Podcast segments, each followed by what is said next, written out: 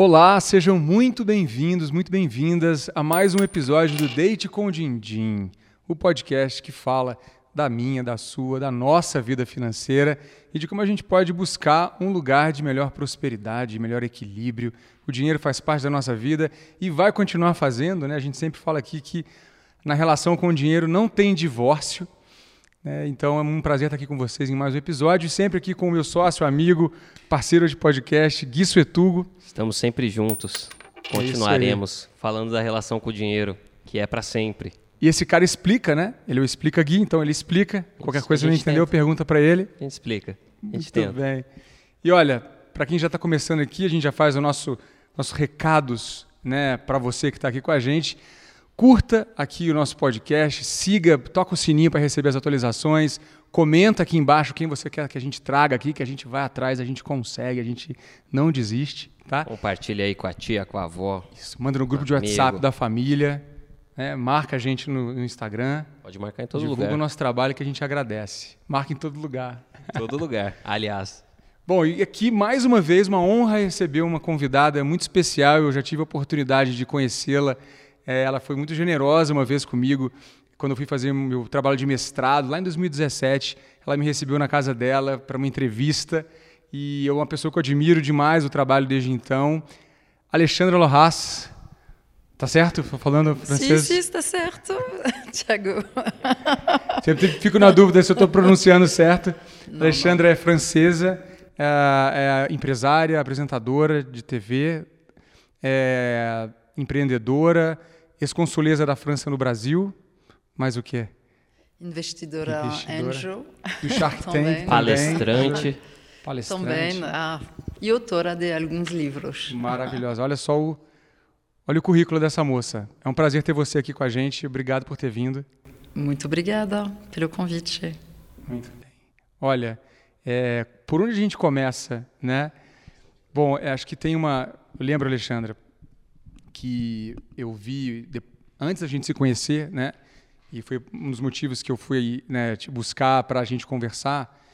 Eu, eu lembro de você compartilhando numa entrevista é, sobre a sua experiência quando você chegou ao Brasil, vinda da França, vinda de um contexto onde você né, vivia lá né, uma vida já muito né, movimentada por, pelo, por tudo que você fazia como apresentadora até na, na época, e quando chegou ao Brasil é, enfrentou é, muitos desafios aqui pela própria visão da sociedade, vamos dizer assim, da elite paulista, se eu puder dizer, é, e você como uma mulher negra, eu lembro que me tocou muito, assim, não lembro exatamente as suas palavras, mas eu lembro que me tocou muito a forma como você disse e aquela ficha que cai, assim, né? Não, não é a minha realidade, não é meu lugar de fala, eu não sou negro, não sou mulher, é, mas foi, assim, algo que me marcou muito e, e eu, eu lembro que isso me fez querer conhecer você, falar com você, porque eu acho que a gente tem muito a falar desse assunto aqui no Brasil, né? O racismo que as pessoas ah, têm uma falsa ilusão de que o Brasil não é um país racista,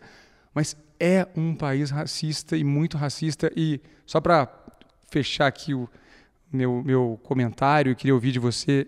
Eu tive recentemente a oportunidade de conhecer o, Lar- o Laurentino Gomes.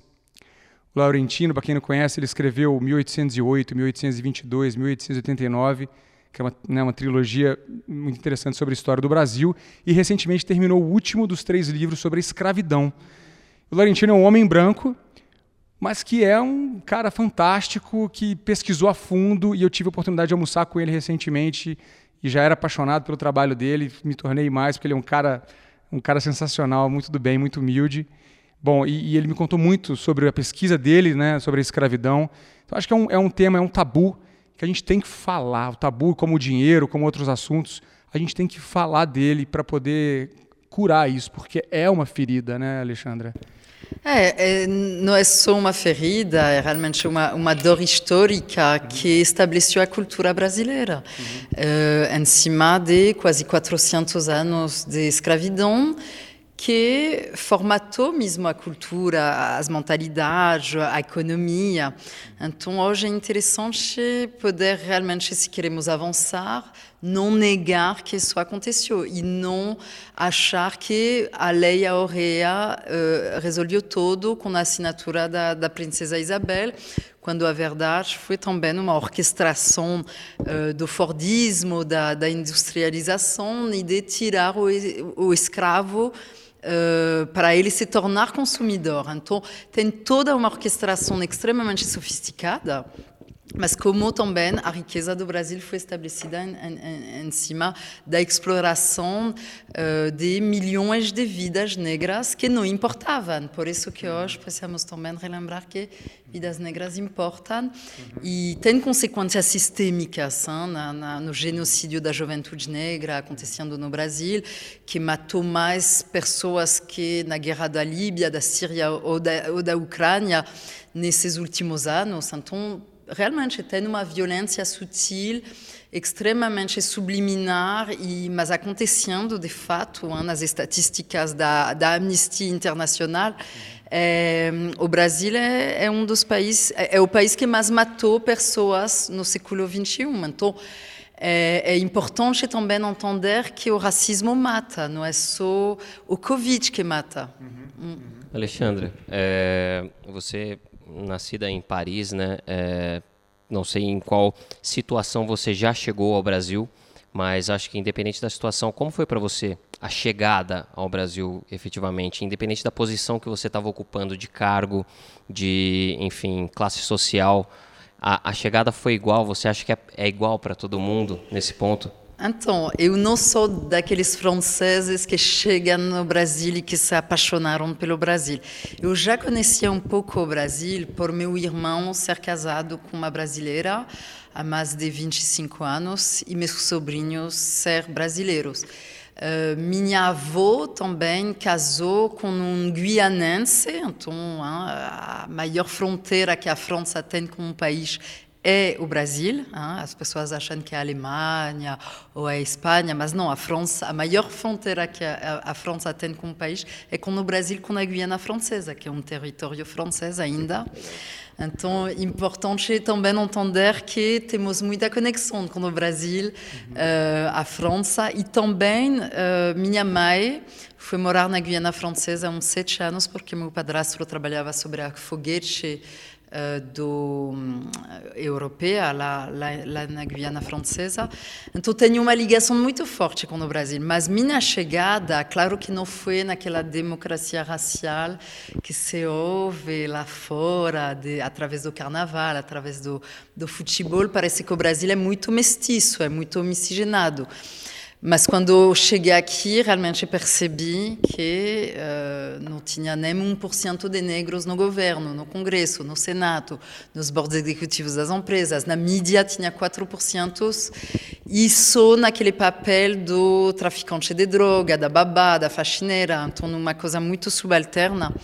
E, quando comecei a olhar mesmo uh, pela falta de negros nessa elite uh, paulistana, eu assim percebi que meu lugar de fala era justamente chegar no Brasil com o topo dos privilégios, porque realmente cheguei numa residência consular de 2 mil metros quadrados, feito por Sérgio Bernardes, no meio de Jardim Europa, com uh, toda a estrutura hein, de, de, que, que, vai com a, a vida diplomática. E, e, esses privilégios de não ser uma consuleza do Angola ou do Moçambique ou da Gâmbia, porque não sei se minha voz teria chegado onde ela chegou, com o, tanto com o Jô Soares, uh, Bial, Fátima Bernardes, Regina Casé. Uh, eu não acho que teria chegado até lá. O fato de ser consuleza da França, de um país que os brasileiros curtem e, assim, têm respeito, eu acho que isso foi algo que interessou as pessoas. Ouvir o lugar de fala de uma preta uh, da classe A, relatando que o problema racial não é só econômico. Uhum. Porque o racismo vai atravessar meu corpo independente de meu sucesso e uh, de minha condição financeira. Eu vou chegar no Pinheiros, no Clube Pinheiros, E a moça, uma vez ainda não tinha digital, uma vez uma esqueci minha carteira e a pessoa da entrada me perguntou: "Mas você é acompanhante dele?" falando de meu filho. Eu falei: "Não, sou sócia." Pode e falei, passei meu passaporte diplomático, que é um passaporte muito mais na narrativa visual, muito mais uh, caprichado, sofisticado que um. Mas ela continuou procurando minha carteira na, na, na, nas coisas das babás. E três minutos é muito longo. E, e é isso, ao, ao chegar no Clube Pinheiro, se transitar naqueles lugares e as pessoas te olhar torto. Porque o racismo não é alguém te chamar de macaquinha, não é sempre aqueles episódios gritantes. Uhum. O racismo é algo muito sutil e muitas vezes silencioso. Então é as pessoas te olhar como se você fez algo errado por eu não estar vestida de branco. Essa apartheid cordial ou, ou, ou essa segregação sofisticada que é de me olhar como se eu não respeitasse as regras do Clube Pinheiros porque não estou vestida de branco. Que uniforme. Porque só posso ser uma babá. É muito doido isso. Então, e, e isso doido. não é porque vocês não vão passar por isso, essas micro-humilhações, essas micro-agressões, que isso não está acontecendo a cada momento no Brasil. Igual na minha própria casa, cadê sua patroa, ou me entregando o casaco, o para-chuva, uh, guarda-chuva. Uh, porque o protocolo francês faz questão de eu ficar na entrada da, da residência consular quando recebo para, para os eventos. E recebia mais de 6 mil pessoas por ano. E alguns passavam direito achando que era empregada doméstica da residência consular. E isso, claro que eu tenho o privilégio de subir no palco para dar a bem-vinda como anfitrião da minha casa um pouco depois. Mas não, nem sei se essas próprias pessoas que nem me enxergaram no início relacionaram que era você que estava na porta. Sim, porque isso, o racismo ele é tão estrutural que as pessoas ninguém quer estar nesse lugar de, de, de, de do, do erro, de ser o, aquela pessoa violenta que vai te humilhar, ou que vai te agredir. Ninguém, como o homem não quer enxergar seu próprio patriarcado uhum. e machismo estrutural, as piadas sexistas que ele pode tanto uh, contar ou tanto rir, mas não cancelar, sabe? Uhum. Então é muito muito sutil. Muito sutil. O que, que você não, é, é, é, a gente vai, acho que vai caminhar para falar sobre a questão financeira também, mas eu tenho uma coisa que, que eu escuto às vezes falando assim, que às vezes é, é parece até normal e muita gente fica dizendo assim, ah, é, o que, que eu quero saber o que, que você acha, assim, quando alguém diz assim, ah, essa coisa de racismo é mimimi é, e inclusão e, e, outra coisa, é a inclusão por, por cotas, por exemplo, ela é um ela é reforça o racismo. Tem essas duas falas que eu uso bastante por aí, inclusive de pessoas estudadas e que deveriam ter eh, olhado isso mais, mas eu não vou falar minha opinião, quero ouvir de você. Tá. Claro que o mundo no qual evoluímos, hein, como Faria Limers, temos que também assumir que muitas das pessoas que frequentamos têm esse pensamento, mas pelo fato de não ter muita convivência com pessoas diferentes do, desse mundo. Uhum. Então, eu acho que cotas precisam ser explicadas. Uh, como também racismo precisa ter um letramento racial para entender o quanto ele causa transtorno, baixa autoestima, tran transtorno mental, físico, até de saúde.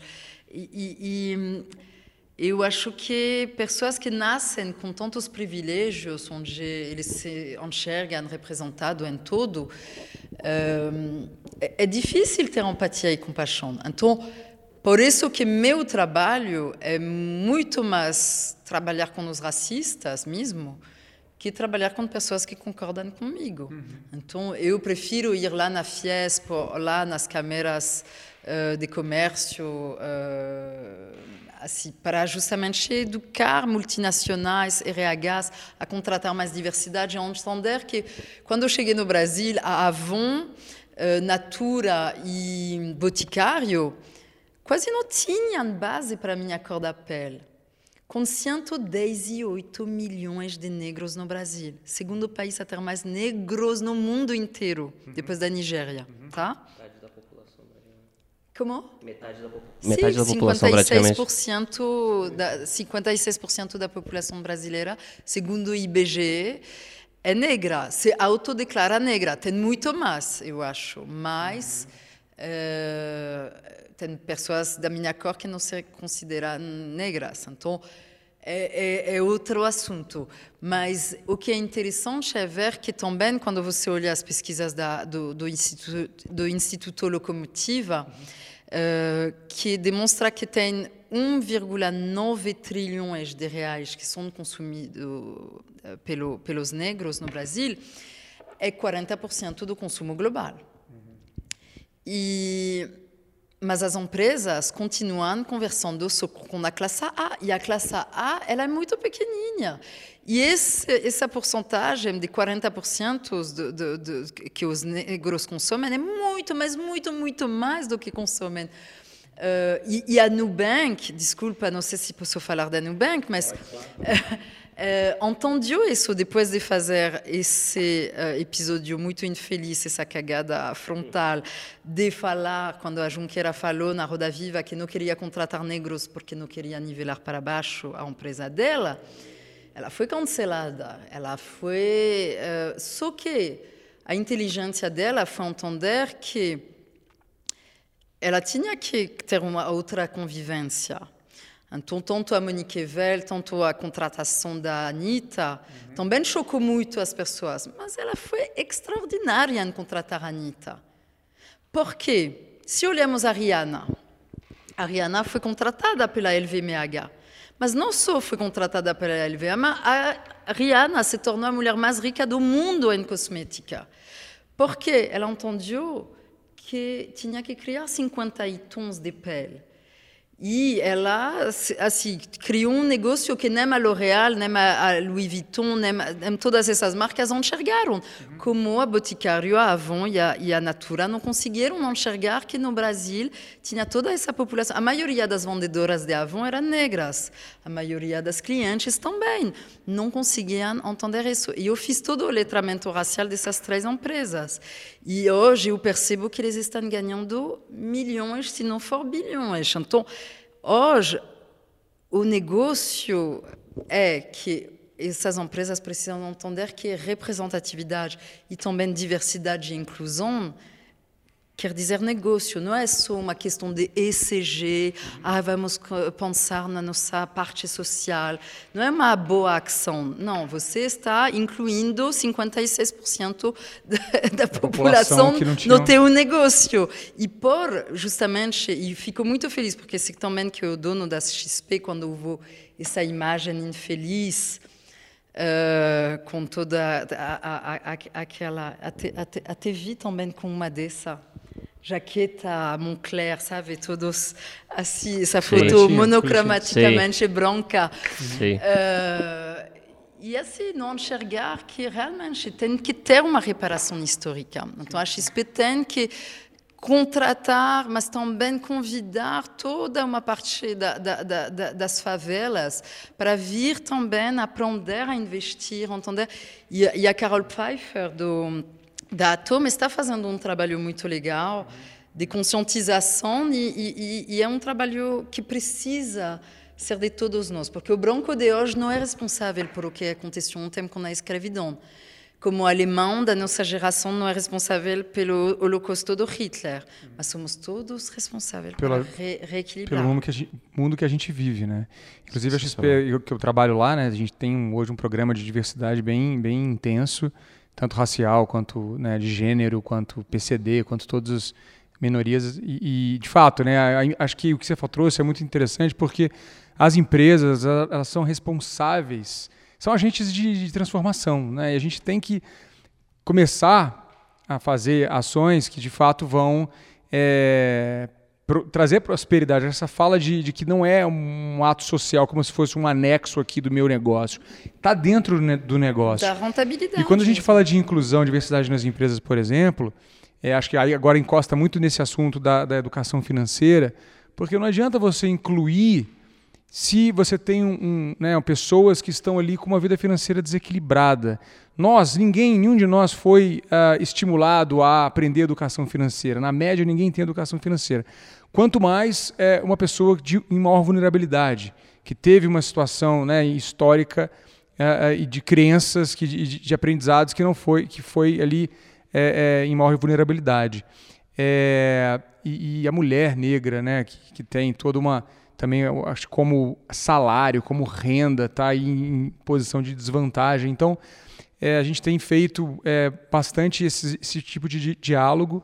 Né? E tem um ponto também muito importante da, da questão do dinheiro, Alexandre, que não sei se você sabe, mas hoje tem uma pesquisa da PwC que sai todos os anos, que fala sobre saúde financeira dos colaboradores das empresas. Hoje, cada, cada colaborador, cada pessoa que está numa empresa, que está endividada, por exemplo, que está desequilibrada financeiramente, ela perde no mínimo três horas por semana preocupada com os, os problemas financeiros dela.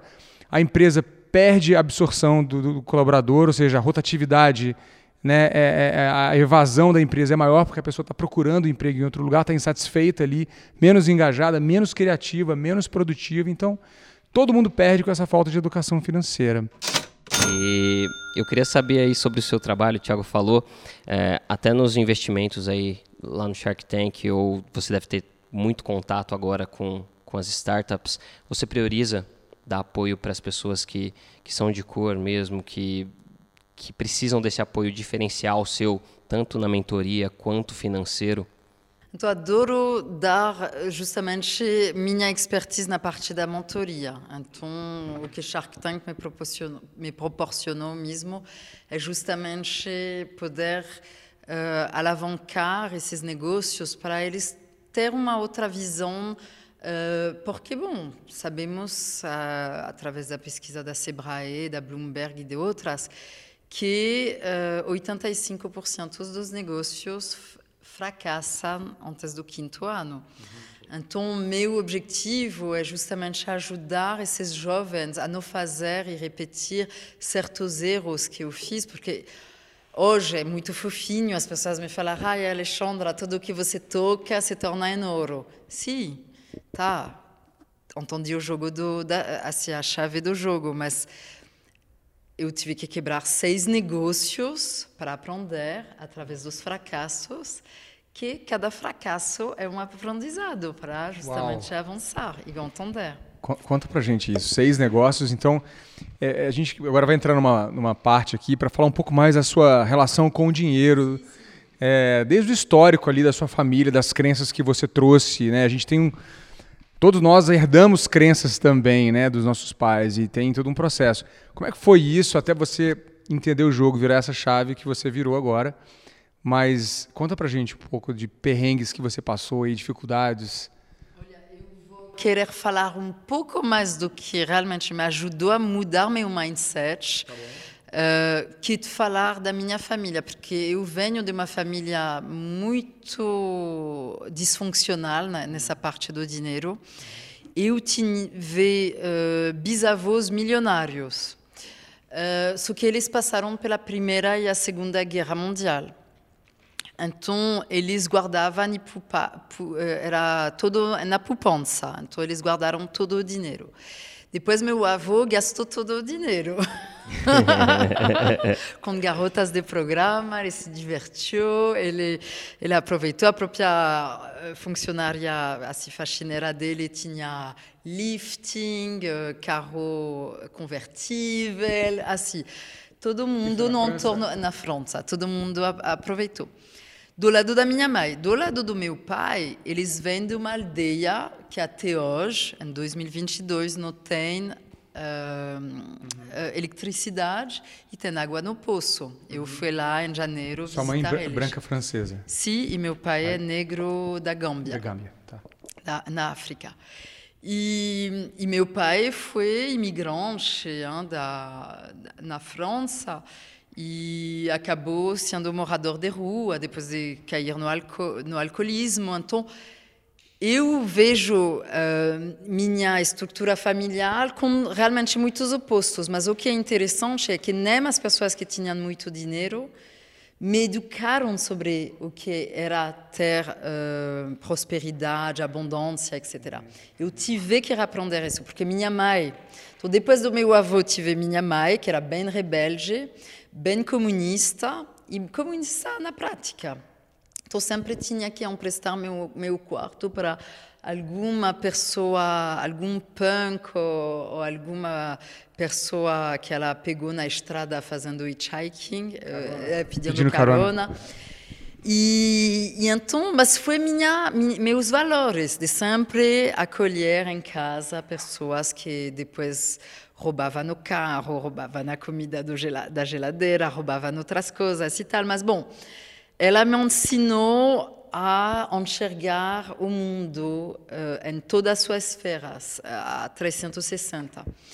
Então, eh, foi, foi uma criação muito interessante, mas também o que foi interessante é que, como não me dava bem com meu padrasto, ela me colocou em internatos de freiras. E lá convivi com a elite francesa, as aristocratas, Uh, que me deram também uma visão diferente do mundo. Me lembro quando tinha 14 anos, tinha uma amiga milionária que me levava de Rolls Royce para a escola. Ela era libanesa uh, e me e ela me, me falava: eu nunca vou trabalhar, às 14 anos, nunca vou trabalhar por, 30, por menos de 30 mil francos por mês. E eu nem sabia que se podia ganhar um salário de 30 mil francos por mês naquela época. Uhum. Achava que o apresentador de TV mais famoso ganhava talvez 10 mil francos por mês. Mas já ela colocou uma sementinha que floresceu. Hoje ganho muito mais que 30 mil francos por mês. Mas o fato dela ter me falado isso naquela época eh, já abriu um patamar. Por isso que sempre recomendo para as pessoas ler o livro do, do pai, rico, eh, pai Pobre, Pai Rico. Pai Rico, Pobre.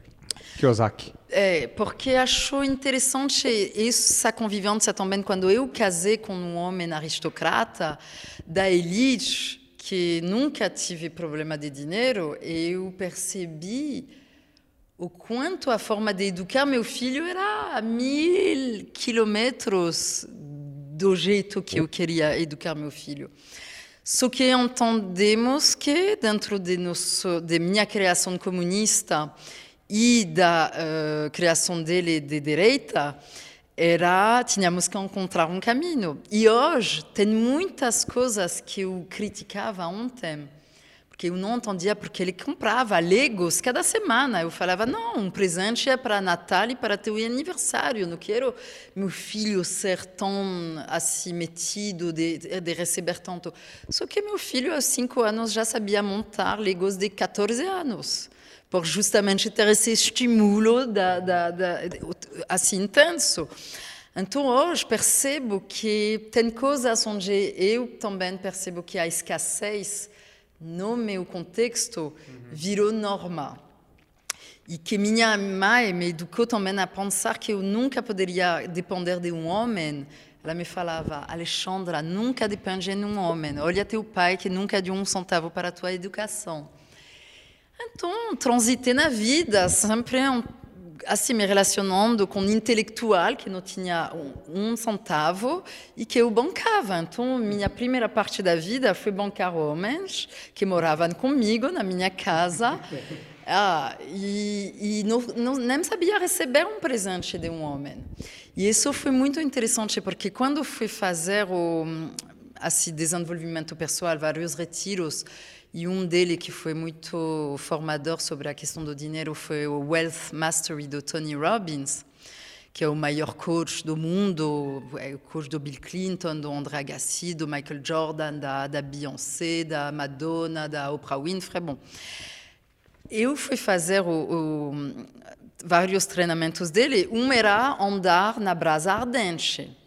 Isso já o primeiro consegui entender que meus pés não queimaram andando na brasa ardente, no fogo. Então, quantas crianças limitantes eu tenho de coisas que eu sonho, mas que não vou atrás porque eu tenho medo. Uhum. Meu maior medo era realmente andar no fogo. Então, se eu conseguir isso sem queimar meus pés, quantas outras coisas posso realizar? Uhum. E realmente quando olho para meus uh, vision boards, meus uh, é, é uma ferramenta onde você vai colar atrás da, da porta do teu quarto uh -huh. as coisas que você deseja você alcançar na, na, na, vida. -huh. Quando quando vendi meu apartamento em Paris uh, durante a antes da pandemia, eu achei todos esses wishing boards de muitos anos atrás e eu percebi que 80% das metas Realizou. que eu tinha realizei. Que legal. Então quando fui fazer uh, esse Wealth Mastery com o Tony Robbins, eu percebi, gente, quanto negatividade eu Sim. tinha sobre o dinheiro, porque por ter sido criada uh, com uma narrativa de que os ricos eram opressores, eram dominadores, eram pessoas que se aproveitavam dos outros, que como se o dinheiro era algo podre, que, que ia te, te trazer para o lado do mal. Uhum. Quando começar a ressignificar que o dinheiro era uma energia, que o dinheiro era algo que eh, até meu namorado milionário que, que, que, que eu tive numa época que foi morador de rua e era o braço direito do, do, Tony Robbins, ele me falou: a melhor coisa que você pode fazer para os pobres é não ser um deles. Ele morou mesmo no próprio carro durante um tempo. E ele é um negro de sucesso nos Estados Unidos que, assim, hoje fala, a melhor coisa que podemos fazer para os nossos é não ser um deles na, na, na questão econômica.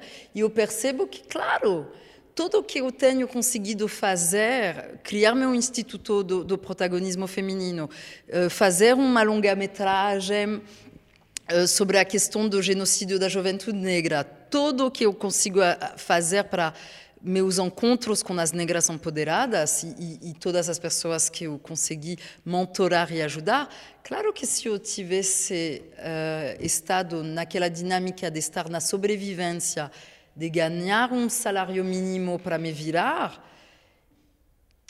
não poderia ter o, o, a liberdade e a qualidade de vida para fazer todos esses projetos. Agora, quero provocar vocês. Uma mulher negra que ganha um salário mínimo, ela é uma mega gestora também. Porque eu não consigo. Eu talvez acabaria lá na Cracolândia. Com um salário mínimo, realmente, é uma violência que, e, acho que a violência chama mais violência, mas realmente o Brasil, que é a nona economia mundial, agora a décima terceira, mas já foi sétima, bom. É, e sem contabilizar o dinheiro da corrupção faz parte do G20 há muito tempo e tem um dos PIBs do mundo há 40 anos mais alto do mundo, há 40 anos já. A média dos do, do, salário mínimo dos 20 países mais influentes do mundo é de 9 mil reais por, por, por mês. Por que o Brasil não tem um salário mínimo de 9 mil reais por mês? Ele tem condições. Se a economia dele é, é, é, é nesse patamar, porque meu país tem condições de ter Uh, assim, um, e, e, o Brasil realmente é muito mais rico que a França. E por que, que você acha que a gente não tem esse salário mínimo de 9 mil reais? Porque o maior, uh, assim, para mim, o crime perfeito que é a economia brasileira é essa escravidão moderna, que faz que essa elite de 5% uh, se aproveita de pagar pessoas numa subalternidade que, que, que, é difícil de aguentar. E, e, o, o, Brasil é o segundo país mais desigual do mundo depois do Catar. Você acha que isso é um então, problema sistêmico ou você acha que isso é um problema da, da educação? Digamos assim, que o, os mais inteligentes ou mais espertos se sobressaem frente a isso. Interessante, muito interessante a tua provocação. Agora vou te perguntar. Eu acho que os inteligentes estão nas favelas.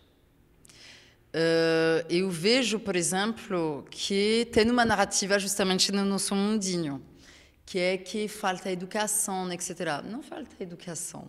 Desculpa, na favela, alguém que sabe se virar, que é multitarefa, que sabe eu vejo as pessoas da elite não sabem costurar um botão, não sabem cozinhar um ovo, vão lá para fora estudar, não sabem fazer nada, não aprenderam nada. Eu às vezes olho para meu filho e penso, gente, estou criando um babaca, uma pessoa que não vai agregar nada, que está totalmente num lugar de privilégio e de conforto onde a narrativa dele vai, se desenvolver ele de forma enganada Claro que na, na, narrativa europeia ele já saberia fazer comida, fazer, passar roupa, etc. Já aos 10 anos. Mas aqui no Brasil é muito, muito difícil, porque a convivência cultural uhum. faz justamente aquele menino branco, loiro, uh, da elite, uh, tá, estar sempre esperando que tudo seja feito para ele. E ele observa os próprios amigos, as convivências na escola, em todo onde ele transita, ele se enxerga, ele, ele tem representatividade e tal, mas o mundo está ao serviço dele. Então, não adianta eu falar para uh, a babá, quando ele tinha uma babá, quando era pequeno, não deixar ele guardar os brinquedos. A, a, a cultura brasileira é da escravidão. Então, não, eu preciso guardar os brinquedos daquele menino porque ele é o Senhor. Ele é superior a mim. E isso não dá para eu fazer um empoderamento, um treinamento, um, qualquer coisa para reeducar uma cultura de muitos séculos que funciona assim. Não, não chego aqui tentando reeducar, não, não posso. É, não é minha cultura, não é meu país. Eu tento fazer minha parte nos RHs de mais de 100 multinacionais para contratar mais negros. Isso é minha contribuição, mas eu acho que precisamos analisar o quanto a, a que hora a que hora ela volta da, da Ana Mulher. Sim. É fantástico para, mas lá fora as pessoas acharam que era uma ficção. É. Regina Casera. É. é. Assim, você toca numa coisa muito importante que é a mudança cultural que de fato não acontece de um dia para o outro. E se a gente for olhar na história, as grandes mudanças que aconteceram é, surgiram de grandes rupturas, muitas vezes muito violentas. E você, como francesa, sabe melhor do que eu. Mas lá no século XVIII, quando o rei estava no seu auge do absolutismo, né, a monarquia francesa estava lá com o rei Luís XIV, depois Luís XV. 1700, é, século XVIII ali, no, no, até chegar a Revolução Francesa, o que, que aconteceu? Só mudou, só, a gente só conhece essa democracia que a gente conhece hoje aqui, pelo menos no Brasil ela não é tão representativa quanto é nos Estados Unidos ou na, na, na França, por exemplo. Mas o que, que aconteceu lá? Eles tiveram que ir realmente invadir o castelo do rei e cortar a cabeça do rei. Senão não ia acontecer nada. Mas para mim não aconteceu nada. Não? Não. Uh, para mim, a narrativa que é contada nos livros é que o povo se levantou e foi lá. Não, não foi bem isso. Foi a burguesia que estava cansada dos privilégios da aristocracia. E, a, e, a, e a, foi realmente a burguesia que orquestrou a derrota da aristocracia e do rei. Mas a verdade, quando você analisa o CAC 40, como se chama o CAC 40? É, CAC, é. o CAC, CAC 40, 40 que uhum. é, é nosso índice das 40 empresas mais uhum. na Bolsa de Valores francesa, uhum. 80% dos CEOs dessas empresas têm uhum. uma partícula aristocrata. Então, o que aconteceu é que nós cortamos a, a cabeça do rei, mas a elite continua sendo exatamente a mesma. E, e, o sistema também. Se a França hoje é rica e mais rica que o Brasil. O Brasil é 16 vezes maior que a França. Em termos de população, a França, assim, bom, é, é óbvio que a corrupção que podemos observar no Brasil está dentro do Brasil, mas a corrupção da França está dentro da África, uhum. onde 19 países africanos têm assim, 85% das reservas desses países estão no Banco Nacional da França. Então, nossas relações com a África é, é, é, é o que nos faz ricos. Mas é, é eu entendo que... Continuamos. Sim. Vocês continuam na escravidão moderna, nós continuamos a colonização sim. moderna. Sim, sim, claro. A aristocracia está presente, e, e, mas assim, comparando culturas, tá? O pouco que eu conheço da França E me corrija se eu estiver enganado. Mas na França hoje você tem um sistema onde se você tiver alguma lei, alguma votação que ela vai prejudicar a população, no outro dia está todo mundo na rua é, protestando. Assim, minha provocação é a seguinte: será que a gente não precisa aqui? A gente tem aqui no Brasil essa cultura do deixa disso, vamos curtir o carnaval, curto prazo, é, não, vamos, não vamos se meter em briga, não vamos se posicionar. Será que não está faltando para a gente aqui, metaforicamente, invadir e cortar algumas cabeças aí para a gente conseguir ter um pouco mais de evolução? É, com certeza, só que a polícia militar aqui é, é, um, é, é muito mais violenta que a polícia na França. Nas greves, nas manifestações, é muito raro ter mortos. Aqui, eh, os mortos, nem, nem a própria polícia vai ser processada. Mas, bom, vamos voltar para o Dindin. Você estava falando sobre é, os filhos e gostei muito é, do que você falou sobre as babás. Enfim, por que, que ela tem que guardar o brinquedo e tudo mais. Tô, tava refletindo sobre isso. Claro que hoje seus filhos, como você bem disse, devem viver numa situação completamente diferente, né? E como você ensina eles é, sobre o dinheiro? É, a gente falou aqui esses dias de mostrar o dinheiro para as crianças desde cedo, de como que é isso dentro de casa, comunicação aberta. Oh, você, isso não é legal, isso é legal. É fácil de passar isso para frente? Então, é muito interessante porque eu acho que minha expertise não é com o dinheiro, minha expertise é com a questão racial, a questão feminista. Então, por eu ser uma empresária, uma mulher que trabalha, que assume financeiramente a família, talvez um pouco mais que meu esposo, uh, eu acho que isso eu gosto de ensinar isso para meu filho. Dele entender que o papel de mamãe não é ir buscar ele na escola, esse é também o papel do papai.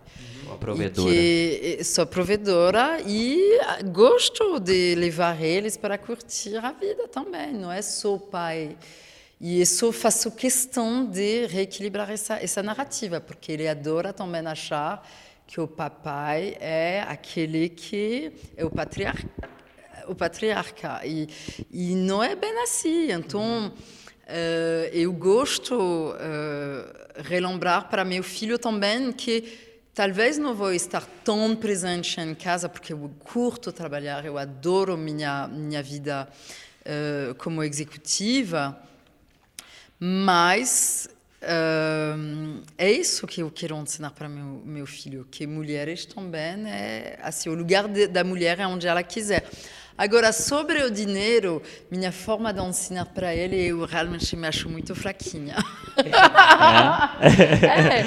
é deixa, deixa mais fraquinha. soltinho. Pode... Não, mas, por exemplo, eu gosto dele me perguntar, sabe? Ele sempre quer comprar Roblox e tal, os joguinhos e tal assim, não, não, não tem muita força para dizer que não. não, dizer não, não. pode fazer o coração, isso. Então, coração mole. É, coração mole. Mas tenho outras amigas especialistas em, em justamente em treinamento financeiro que sabem. Eu sempre falo para meu filho: ah, quero você investir em EFT, quero te abrir uma conta para você se lançar em NFT também. Eu, ele adora ficar nesse tablet e tal, então ele ainda não tem celular, mas uh, eu penso, gente, por que não deixar ele investir já na bolsa de valor aos 10 anos de idade para justamente brincar com algo que pode ser uma forma dele já aprender sobre uh, sobre dinheiro. Eu não tenho problema com isso.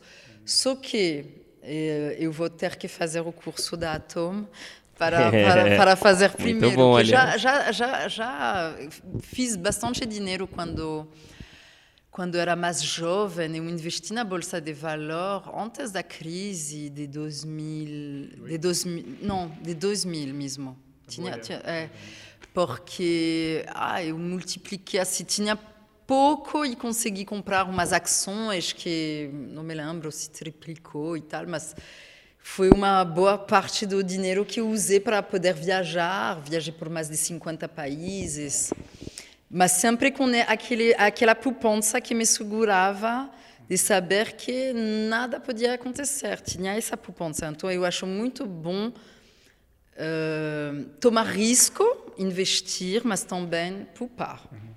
Antes da gente ir para o seu avatar, queria saber se você já se endividou. Já teve algum problema financeiro assim que você ficou. Bom, eh, endividar. Então, eu nunca fiquei no vermelho, tá. até conhecer meu esposo. Ah, é? é que ele é muito generoso. Ele adora. Quando ele convida amigos para jantar no restaurante e tal, quando ele está. Ele sempre sai a carteira, como, como uma pistola. Gosta de pagar a conta. Ele gosta de. Sempre gostei isso antes de casar. Achava ele super legal, sempre com turmas e tal. Ah, depois fiquei um pouco chateada, pensando, gente, tem amigos mais ricos que nós se você sempre está pagando. Mas ele gosta disso. Bom, mas eu levei nosso casal para. Ele era funcionário público, hein, conselheiro do Sarkozy, depois bom, diplomata e, e consul geral da França, mas realmente ser funcionário público não te faz ganhar dinheiro. Agora, eu sempre gostei de uh, investir. Mas com ele, pelo status dele, eu consegui pegar empréstimos maiores. Então, começamos a comprar um apartamento em Paris, mas um segundo, um terceiro, um quarto. E hoje começamos a investir também no Brasil. Então, eu vejo quanto assim, tenho um tesão em ganhar dinheiro. É algo que é prazeroso, porque ressignifiquei minha relação com o dinheiro como energia. E é um jogo, e estamos no jogo do capitalismo. Então, claro que minha uh, bandeira é a questão do letramento racial, a questão do empoderamento feminino, mas eh, acabar com o capitalismo, como muitos dessas causas, hein, dessas bandeiras, vai também junto com o capitalismo, eu assim discordo. Eu acho que o jogo é muito mais poderoso que nós e que é melhor justamente entender que estamos num jogo de xadrez e que nesse jogo de xadrez é melhor avançar com uh, com assim cartas melhor assim uh, como se chama uh, peças melhor uhum. que estar justamente no sofrimento de ter que uh, sofrer, sofrer as, as consequências de um sistema onde você não tem poder econômico. E para mim, o maior empoderamento uh, feminino que tem é o empoderamento econômico. E quando me, me tornei uh, milionária e me tornei independente de qualquer homem, de qualquer. Assim, não preciso de pensão de nenhum homem, não preciso. Isso também me fez me sentir uh, capaz Uh, de não assim, aceitar nenhum tipo de micro-humilhações, micro-agressões ou de atitude machista que não cabe na minha, na, na, minha narrativa. Então, hoje, eu vejo que uh, eu tenho também esse desejo de lançar um curso de como uh, desenvolver uma relação saudável e próspera com, com um homem ou com uma mulher. Hein? Porque eu acredito muito que fazer negócios com teu parceiro de vida é algo muito saudável. Para justamente você não ficar refém como mulher de um homem de sucesso ou de uma mulher de sucesso, mas assim ficar sem entender realmente o que está acontecendo naquele casal. E hoje eu gosto muito uh, ter o olhar hein, de, de, de, da pessoa que convive comigo, mas também entender que eu também posso tomar risco. E, e adoro tomar risco. Eu já ia, eu ia perguntar exatamente isso que você acabou de responder, que é se você achava que a relação dentre, dentre as pessoas, na verdade, gerava uma relação de poder. Quando a pessoa paga mais, ela manda mais. E você acabou de... Bom, eu, com certeza, gosto, homem, uh, ter essa gentileza,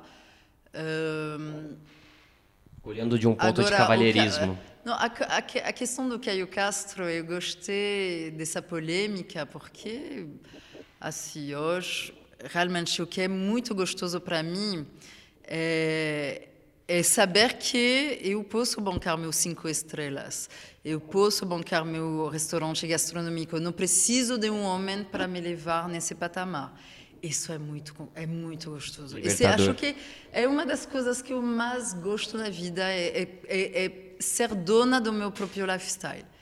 E assim, tanto me relacionei com homens uh, bilionários, com aviões, com helicópteros que me compraram Porsche, diamantes. Uh, bom, eu já estive naquele lugar de ser a mulher troféu que não trabalhava, que estava uh, viajando com homem de sucesso, etc. Até me relacionei com um dos artistas mais famoso, assim, mais rico naquela época de, da França. E, e assim, eu acho que realmente eu não gostava desse lugar, porque eu gosto de protagonizar. Uhum. Então, eu acho que toda essa jornada me ajudou também a frequentar um patamar no qual eu me sentia muito desconfortável. E é ali que também quero dar uma dica, que me ajudou muito. Uh, mas quando, quando você quer também trazer abundância e prosperidade na, na, na, sua vida, uma das dicas que eu gosto de falar é: vai lá tomar um chá no Tongara, vai lá tomar um café no Fasano, no Emiliano, no Hotel Unique. Que seja uma água com gás, que seja um suco, que seja. Você precisa transitar nesses lugares para começar essa questão do pertencimento. Pouco a pouco eu entendi a etiqueta desse mundo da abundância. Você precisa ter algumas coisas, ainda mais quando você é uma preta. Eu, por exemplo, vou ter esses, esses detalhes assim. E se a pessoa da elite que consome Hermès ou Cartier vai saber exatamente o que está nas minhas orelhas, mas posso ir na quebrada com isso. Ninguém vai me assaltar. Mas se eu vou transitando em, uma, em certos lugares, você tem que ter alguma etiqueta, alguns códigos que remete a teu pertencimento nesses lugares. Como se fosse um passe social. É, assim, para mim, eu, eu forço essa barra justamente porque no Brasil eu sofri muito de ser maltratadas em espaços onde as pessoas não conseguiam ler meu pertencimento. E hoje uh, também tenho essa dica que eu dou nos meus treinamentos, que é 15 anos atrás, só 15 anos atrás, tá? Uma, uma das minhas melhores amigas, que hoje é, é professora na Harvard, Harvard, muito bom. O francês não consegue falar. Muito bom. Harvard. Harvard. É, ela é nascida na África, ela veio com pais imigrantes uh, da Algéria, analfabetos, e ela vem de uma, família, de uma família disfuncional um pouco como a minha, com, com um irmão que é preso por tráfico de droga, com bom, pais analfabetos, etc. E ela me levou numa festa da elite. Eu queria sumir daquele lugar, eu me sentia tão mal. E ela passou na frente da fila, toda empoderada, os seguranças, oh, Jasmine, como está? E, tal. e assim, parecia a organizadora da festa. O próprio organizador veio, Jasmine, como você está? E era, todo mundo vinha falar com ela, como se era realmente a protagonista, a anfitrião. E eu perguntei, Jasmine, mas como você faz para estar nesses lugares que não são nossos? Ela me falou uma coisa que mudou minha vida. Ela me falou: Olha, eu me sinto como a dona do lugar. E a primeira imagem que nos vem, dona do lugar, é alguém arrogante que anda. Na... Não, quando você recebe na sua casa, como hoje aqui. Estamos num momento acolhedor, estamos no nosso lugar. Não tem que estar com a nariz uh, empirada. empirada. empirada. Você está num momento de acolhimento, de, de, de federar algo, de pertencimento. Então, você está no segurança. Então, eu sempre falo para as pessoas, tenta essa semana, só essa semana, entrar em todos os lugares como dona do lugar. Entra no Pão de Açúcar como se você fosse a Bilho Diniz. Entra no ônibus como se você fosse a Ana Rua, a dona da rede de ônibus entra é, é, na clínica do dentista como se você fosse dona do prédio. essa sutileza só está acontecendo na sua cabeça, mas eu comecei a praticar isso, a me sentir no pertencimento de todos os lugares, porque sobre os milhares de bilhões de espermatozoides que tentaram uh, entrar na, no óvulo da minha mãe, eu fui a ganhadora e nós todos ganhamos a partida. Então merecemos estar nesse mundo. E ninguém pode nos tirar de, de, da legitimidade de pertencer a esse mundo. Então, por que um filho de uma família quatrocentena ou um herdeiro, não sei o quê, teria mais legitimidade de frequentar tal lugar que eu? E isso foi também um mindset que me ajudou a aceitar eu poder transitar no melhor e merecer o melhor. E de me autorizar também a, a a ter o melhor e a frequentar o melhor. E antes, como minha mãe me falava, os homens não, não, não, não, servem para nada, olha teu pai que nunca deu. Eu só me frequentava assim. Só que quando comecei a perceber que minha crença era que os homens de sucesso eram só para minhas amigas loiras de olhos azul, eu comecei a perceber que tinha muitos homens de sucesso que queriam estar comigo, mas eu nem conseguia enxergar porque me autossabotava, de não de, de, porque me, tinha limites. E, e, é isso hoje que eu, eu gosto de conversar com as pessoas é, é empoderar elas a sonhar mais alto então chegamos aqui na nossa dinâmica dos avatares para quem não acompanhou aqui ainda essa dinâmica é o seguinte todo convidado convidada aqui do Date com Dindim antes de chegar aqui para a conversa faz um teste que a gente elaborou com muita ciência, porque ele é pautado na psicologia do dinheiro, já é um teste que a gente adaptou, traduziu, né, refez, mas ele tem uma base científica muito interessante, que é a psicologia do dinheiro, trabalha crenças limitantes. A psicologia do dinheiro estuda crenças, entre outras coisas, heranças intergeracionais, processo de socialização econômica, mas as crenças são divididas em quatro grupos: crenças de aversão a dinheiro, adoração a dinheiro, status do dinheiro e vigilância do dinheiro. E você fez o teste. Como é que foi fazer o teste? Eu gostei muito porque é, é, o tipo de teste que teria gostado de desenvolver para trabalhar com o meu grupo das negras empoderadas.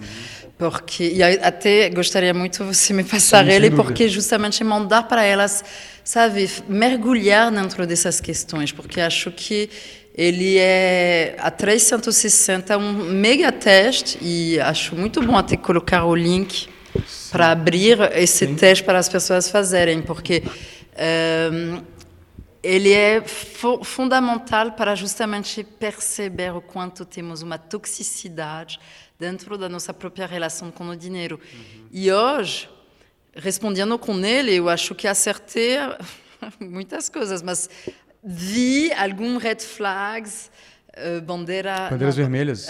Bandeiras vermelhas. Bandeiras vermelhas para mim sobre a questão do dinheiro em algumas coisas. Então. Não, é, é interessante o seguinte: não existe o certo e o errado. Existe um mapeamento ali de crenças. A gente herda crenças e a gente reconstrói crenças, como você mostrou aqui, o quanto que você reconstruiu. O mais importante é você olhar para essas perguntas que muitas vezes ninguém nunca fez e se questionar: será que eu tô, que eu posso melhorar isso? É um processo de autoconhecimento. Então a gente fica muito feliz de poder compartilhar isso e a gente tem visto que está fazendo sentido, as pessoas estão gostando. E a gente criou uma espécie, né, com eh, as combinações, a gente criou um algoritmo, né, uma, uma, uma um cálculo onde, dependendo da, da, da, equalização das suas crenças, da soma das suas crenças, você tem um avatar, que é um animalzinho fofinho, que representa ali o seu perfil, que é uma combinação de crenças. Então, Alexandre, você. É interessante o seguinte: muita gente, na média, a pessoa tem um avatar principal e tem algum avatar secundário, até um terciário, que é, né, são características que acaba puxando de outros. Você tem praticamente 100% de características do gato. No caso, gata, né? Tá. Que, que, que, que é o seguinte, vamos lá. O que, que é o gato? O gato é o seguinte, você, né? Vou falar de você que puxa bastante para esse avatar do gato. O gato ele tem um número alto de crenças de adoração ao dinheiro, mas é saudável. Então você está aí no 75% de cima, só que você não está lá, lá na ponta do, do, extremo que é chega a ser prejudicial. Então é, é, é positivo, você tem adoração a dinheiro no nível saudável. Você tem zero de status do dinheiro. Zero de status do dinheiro, que é impressionante até, porque na verdade a única coisa que te deixa fora do gato é o status, porque o status, o gato tem status, mas você não tem status. Você é uma, um gato sem status. Criamos um novo. É, é, interessante essa questão do status, porque às vezes eu percebo que meu lado hippie uh, me faz usar justamente o status ou a narrativa do, do, do, do, do dinheiro para justamente avançar para a minha causa. Uhum com status, justamente com esses detalhes. Uhum. Ah, bom, mas a verdade, se eu não tivesse assim, vontade de mudar a sociedade, estaria talvez numa aldeia lá, uhum. vivendo na minha horta. na minha oca tupi-guarani. Eu acho que você não ia estar tá fazendo isso, não. não. acho que não. Não, não, não. Olha, tem um lado de mim que, que é muito, muito da ayahuasca, da iboga, da, da, da espiritualidade pesada, que é realmente essa coisa hippie mesmo. Agora tem também a outra parte, a Alexandra, que gosta de, da gastronomia, dos bons restaurantes, do Rosewood, eh, de, de, de viajar e tal. Não, com certeza. E tem também assim aquela criança ferida que não pertencia, que era sempre colocada do lado, que era, não era convidada nos aniversários uh, por ser negra. Então, hoje eu tenho esse balanço, talvez é, saudável, não sei. Status não, não quer dizer nada relacionado a gostar de coisas boas, por exemplo, ou gostar de ter coisas caras, tá? Só para ficar claro aqui, o que a psicologia do dinheiro estuda é a necessidade sua, né, humana, de mostrar algo que não, não consegue acender. Então, isso, por isso que você está com zero de status aqui. Aversão ao dinheiro, você tem oito que é médio-baixo, mas é um médio, tem um pouco de aversão ao dinheiro aqui. Que quer, dizer? que talvez ainda exista crenças ali dentro que te, talvez essa criação comunista ainda, ainda tenha aí dentro de você e você está ainda lá no profundo com algumas visões de que o dinheiro pode ser prejudicial para as pessoas ou pode ser algo é, ruim. É, até coisas que eu falei hoje, eu penso, gente, tem com certeza seguidores meus ou pessoas na minha na, nas questões de, de, de, de assim, racial e tal que vão se incomodar com o meu posicionamento. Estou claro que sempre tem algum julgamento, com certeza. Mas menos e menos, e eu acho que também a vida passa rápido, e eu gosto também de transmitir para as pessoas minha real, assim, falar a real, porque eu quero também um, que mais negros possam se empoderar economicamente e parar com essa autossabotagem que, é, que é achar que não merecemos o melhor do melhor. Porque foi quando eu decidi que isso era também, o melhor era também para mim, que as coisas também apareceram e mudaram. E você tem, para fechar aqui, 6 em 20 de vigilância do dinheiro. Ou seja, você está ali quase no quartil de baixo do, da vigilância do dinheiro. Então você não tem muito. Não é que você não tem controle, você não se dedica muito a controlar o teu dinheiro. É, exato. É mais ou menos Gente, isso. é um Mas... bom avatar. É um bom avatar. muito bom avatar. E acho que vai de encontro com o que você falou também sobre a energia, de você acreditar que. O fluxo, que né? se você tiver uma crença diferente, você esse dinheiro vai voltar de alguma maneira. Quero que você está falando de frequentar os lugares, enfim, muito legal. Não, e, e, mas, é, mas é verdade, tenho dificuldade, por isso que tenho uma agente fantástica uh, que cuida de, de, minhas palestras, treinamentos, de, do meu dinheiro e tal. E já tive agentes que roubaram muito dinheiro, tá? E uh, tenho também uh, sim, o Damien, que não é muito bom para administrar, mas que administra assim. não, não, tenho minhas fraquezas e minha, mas assim, de novo, din-din não é minha expertise. Tenho outras que me trazem din-din, mas, tá ganhando, posso, posso, tá mas, posso, mas posso também melhorar essa parte, com certeza.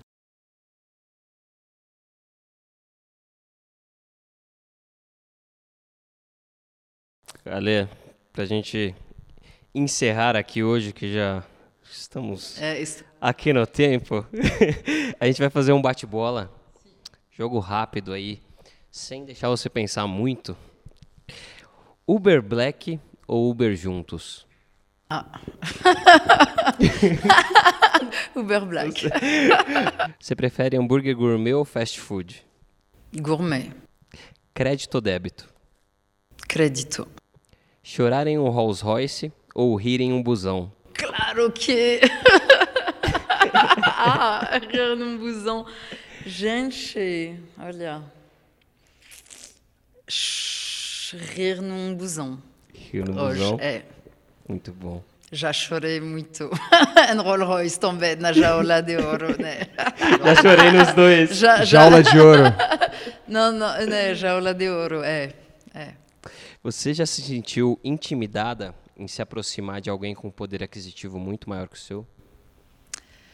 Já, mas muito tempo atrás, já não. E falou assim. Agora estava com a princesa de Orleans em Lisboa e com a embaixadora da França de, de Lisboa. E assim, falando de tudo e sendo super no mesmo nível, porque e era é também a duquesa do Palácio Cardaval em, em Evora e tal, mas hoje ninguém mais me impressiona. Não, não, não. So- somos gente. Isso é uma coisa que. eh, por isso que também tem esse traço cultural que me incomoda quando as pessoas me falam a senhora, eh, quando era consuleza era sua excelência ou outras formas de isso me incomoda porque realmente tem uma coisa de submissão e de é, de traços da escravidão né que, que, que permanece muito na cultura brasileira mas não e, e hoje eu faço questão justamente de me sentir sempre no mesmo lugar. E pratico muito esse, esse, essa coisa do, da dona do lugar. Muito bom. Adorei esse negócio do dono do lugar, cara. É. Não esqueça de me dar a chave desse prédio, né? Com certeza, tá- é, já- já é a dona. Eu ir Tá embora. aqui, pode ficar à vontade. Eu amei esse negócio do dono do lugar. Vou exercitar isso, muito vou passar pra frente. Sem dúvida. Eu moro aqui do lado do Palácio Tangará, então eu vou entrar toda hora lá. É o quintal meu, de casa, meu, você é vai falar. Quintal de casa. Vou dar um pulinho do quintal de casa aqui. Você prefere comprar ou alugar? Comprar. Você prefere um milhão de reais ou um amor verdadeiro? Acho que um milhão de reais é pouco, mas. Acho que os dois. Um amor verdadeiro milionário. Não, mas eh, realmente eu pre- eu prefiro um milhão de reais, sabe por quê? Porque hum, amor verdadeiro, eu acho que temos uma multidão de opções. Agora, o milhão vai te ajudar a achar esse, esse amor verdadeiro. Porque eu sempre escuto com minhas amigas falando, olha, você não tive problema em pagar uma, uma fortuna, tua educação. Uh, fazer que você fez, foi fazer um MBA na Harvard, na MIT, na Stanford, no IBGC, etc. Agora, e por que você não investiu o mesmo valor que você investiu na tua educação em achar o homem do teu sonho?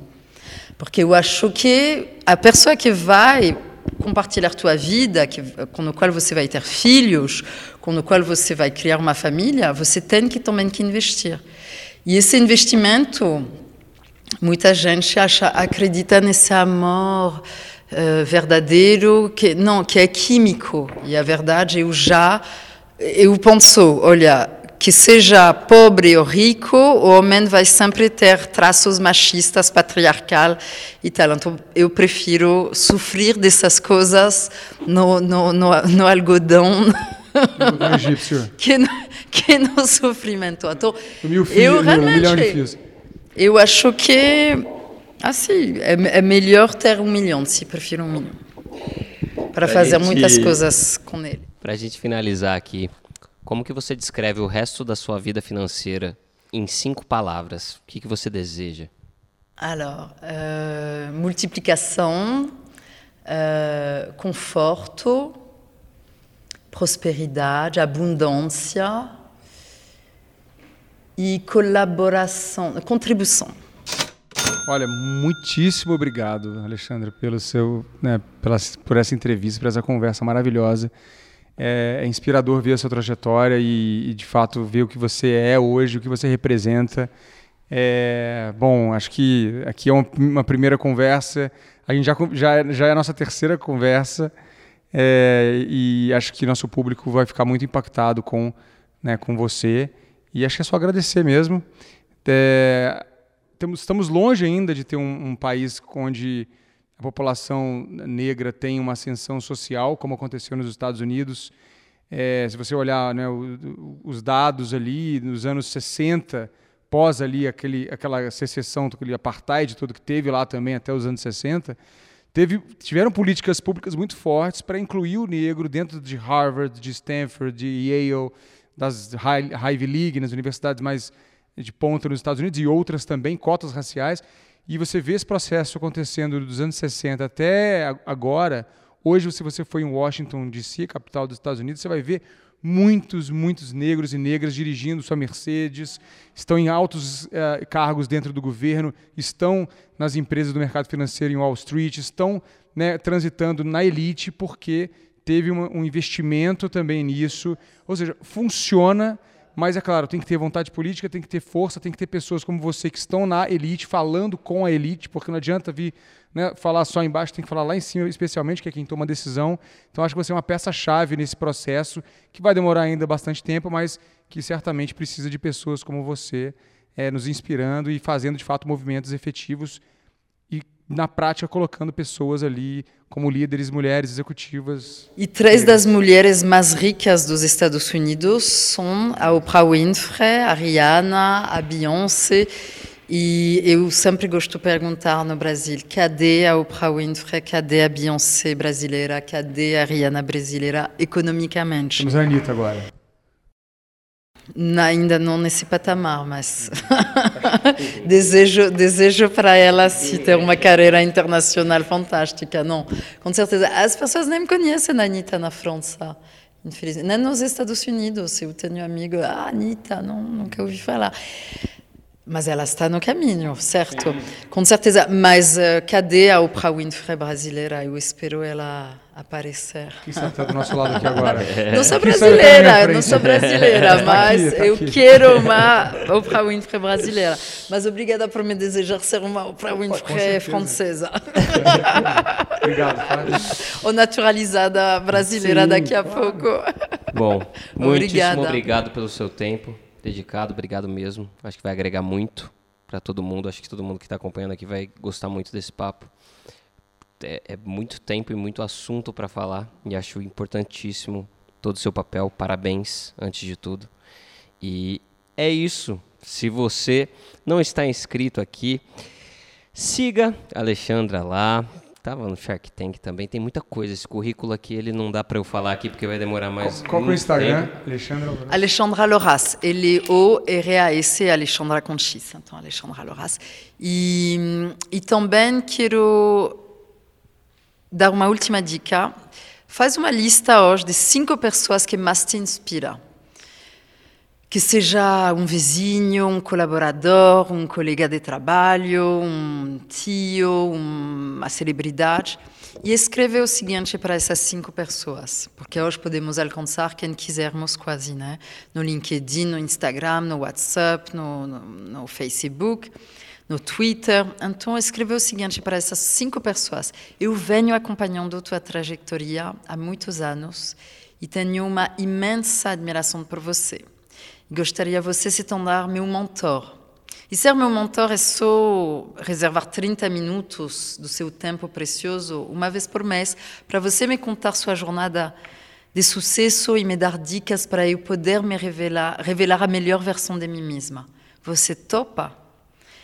Claro que dou essa dica, então infelizmente não vou poder ser mentora de todos vocês, mas faz essa lista. Eu posso assegurar você que daqui há um ano, por ter tido mentoria de outras pessoas que já sabem da receita do sucesso, do que você quer alcançar, vai levar você a um outro patamar. E tenta relembrar que uma vez que você ajudou alguém e fez uma diferença na vida de alguém, como você se sentiu? Estou tenta a pensar que tem muita gente que vai adorar se tornar seu mentor, tá? É É isso. Depois dessa, deixe o seu like, compartilhe esse vídeo. Sensacional, obrigado. E é isso, ficamos por aqui. Tchau.